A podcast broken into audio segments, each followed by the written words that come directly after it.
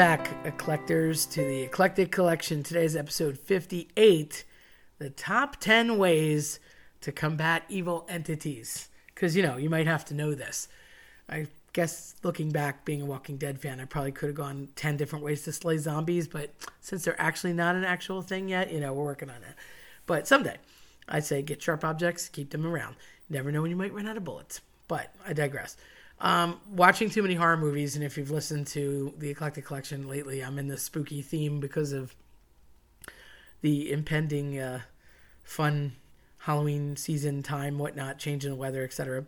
And I guess just from gleaning all the different things that I've watched in all these horror movies, it's always like, how do you outsmart the monster? How do you kill the demon? How do you get past the vampire? What do you do for the werewolf? You know, what is it? So I just compiled a list of very important things that I think can help, and most of them are uh, household things or basic uh, spiritual things that you may or may not have laying around. So if you want to stockpile these and keep a go bag, that's on you. But I'm just saying. Number 10 would be fire. So Frankenstein was very, very scared of fire for obvious reasons because he was put together by stone stitchery of uh, different cadavers and uh, lightning brought him to life. So the idea that even the scarecrow in the uh, uh, Wizard of Oz, you know, you think about fire being a, danger, and of course, fire could be dangerous for anybody, but fire can also be a purification when you cut the head off of a vampire. And, you know, I say this like we're doing this every day, but when you cut the head off of a vampire and you have to burn the remnants in order for it to, you know, go away and be truly cleansed of evil. So that's that's a pretty good one. Nine, of course, would be sunlight. Now that's kind of more in the vampire realm as well. But I mean, again, daytime is always going to be less scary than nighttime. So to get to the daytime, um, you know, travelers at night back in the day, they were concerned about different things, not just animals and and, and wolves and bears and, and, and physical predators of the land, but also more shady cats are out at night because less people are traveling. So uh, sunlight can be just a natural combatant in the sense of doing things in the day versus doing things at night, or actually burning up a vampire, UV light, sunlight, um, to uh, destroy them because they can't uh, walk around in the light. You could argue that the light dark factor, uh, you know, light being good and dark being bad. I love to talk about that with Star Wars because if you look at the Star Wars realm, you know, the Empire's cold and dark and very sterile, and there's not a lot of females in it and um, you see this just a whole like dark theme and everything's gray and black and blah and very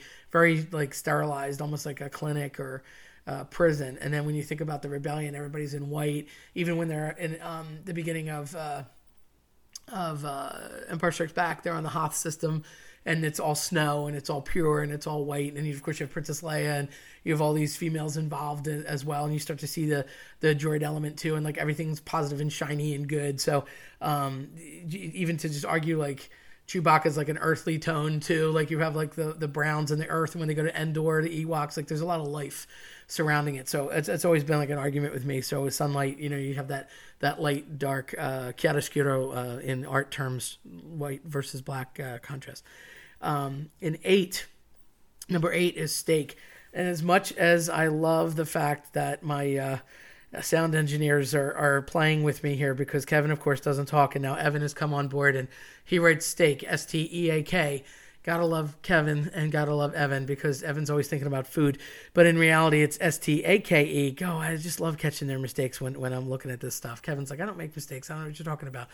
Yeah, someday I'll get him to speak. I, I swear, guys, he does exist and he's really here because I couldn't do it without him. But anyhow, steak as in a steak knife? No, uh, steak as in a big wooden stake that you would put through the heart of your enemy. Now that's going to kill anybody, especially it's going to kill a vampire. So again, I'm kind of heavy on the vampires, but you could stake, you know, pretty much anything or any uh, entity. certainly worked with aliens in the chest cavity, so anything like that, it's going to kill your heart, therefore your life source, and lights out for that person.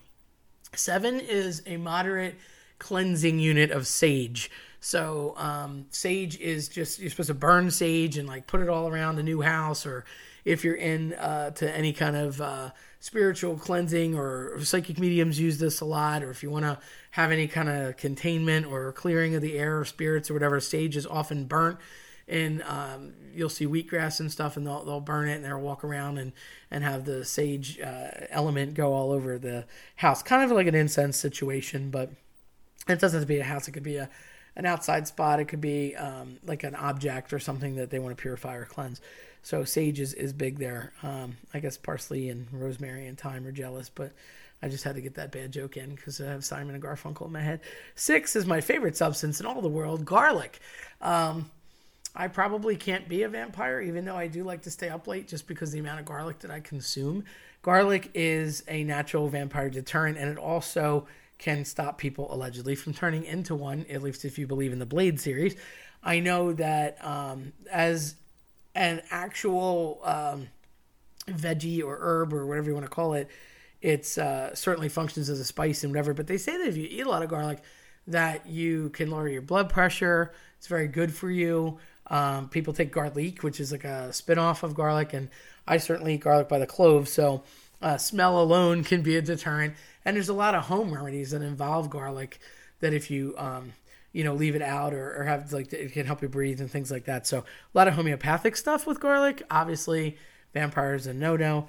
Um, I guess he wasn't into Italian food. I don't know, but um, garlic's a no.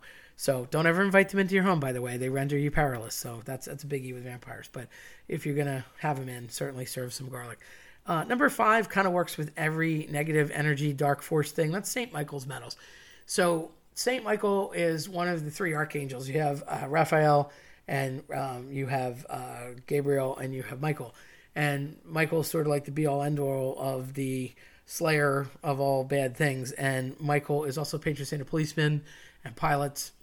And he's just racks up patron saint qualities everywhere. But they say when you purchase a, a house that you should have your house blessed. And again, I grew up Roman Catholic, so that's totally normal. They used to have a block collection every year, and a priest would come and bless the house. But um, when you purchase a property, these days especially because like there isn't much new land i would totally investigate what it was was it an apple orchard or was it an indian burial ground because they ain't buying any property on there but if you're purchasing a house you should investigate the backstory of that house have the land blessed or have the house blessed and then in the corners of your property you should bury a st michael's medal in the ground in the corners of all four of, of your uh, property and of course have one in the home as well and um, there is a St. Michael the Archangel prayer that is literally supposed to be uh, the biggest ward off of uh, that wards off anything evil and and uh, anything terrible. So any kind of dark force or dark entity or any kind of demon or anything like that, because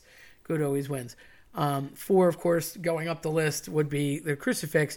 So a cross is just a cross. Uh, it could be made of, out of anything, but there's no figure on it. A crucifix actually has the uh, Jesus figure on it. So that's the difference um, between a cross and a crucifix. Fun fact. So the crucifix is supposed to be um, not just again vampires, but anything. Obviously, if you have a crucifix, then and it's blessed, that's even better. So of course, it's going to uh, you know have a positive faith and positive vibes to your, to your home, your dwelling, your entity, or whatever, because you know its faith lives there.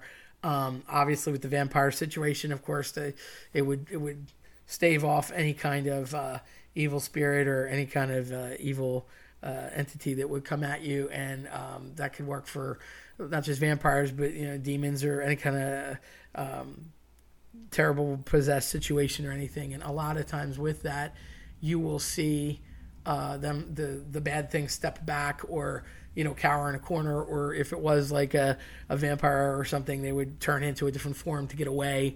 Um, you'd see that often. They would they would cower from anything because that they're the mythological representation of the opposite of anything good. So that's why that would happen. And of course, you could always wear one around your neck or have a rosary or anything like that uh, to keep with you. Three is silver. Um, so silver bullets generally with werewolves, also with vampires. Silver in general is a um, a pure uh, metal, and uh, a lot of times you would stab uh, any kind of vampire with silver. It should disintegrate. The Blade series really plays on that. Silver Nitrate plays onto that. Silver Bullet through uh, the heart for the uh, werewolf. Uh, silver Bullet will kill a werewolf.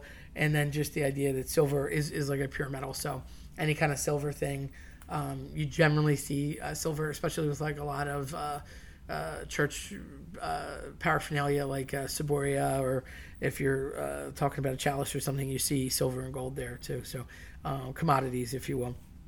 Two is holy water.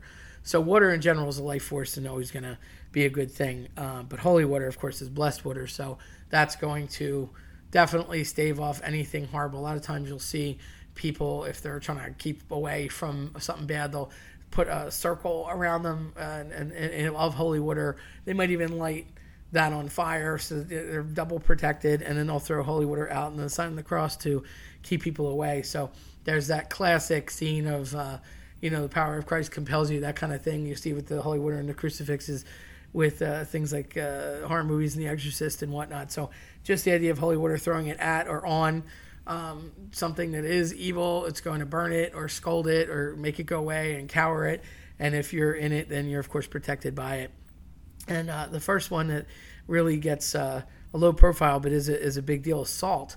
Salt is actually considered a sacramental, and um, the there's one in the movie Warlock I watched years ago where they bury this evil book in the salt flats of Utah because no um, entity would ever go near uh, salt because it's just a bad thing and um, they wouldn't challenge it because there's too much good that comes out of salt. When you have a child baptized, they put a little bit of salt on their tongue, and obviously water, of course, and it's holy water that they're baptized with.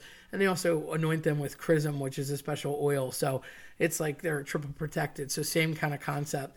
Um, and with salt, of course, it's also the idea that um, it's a preservative, so it's going to like keep the good, if you will. A lot of times, I'll put a ring of salt um, around them as well if they're going to try and do something protecting um, uh, like that. So salt is a uh, is a big one that gets a lot of uh, attention. So those are the top 10 things that uh, I could think of to combat any kind of evil or anything bad. And uh, again, you're not going to run out and make a, a, a, go bag. You might, but it, with the spooky season coming on, think about that when you're watching your uh, your horror flicks.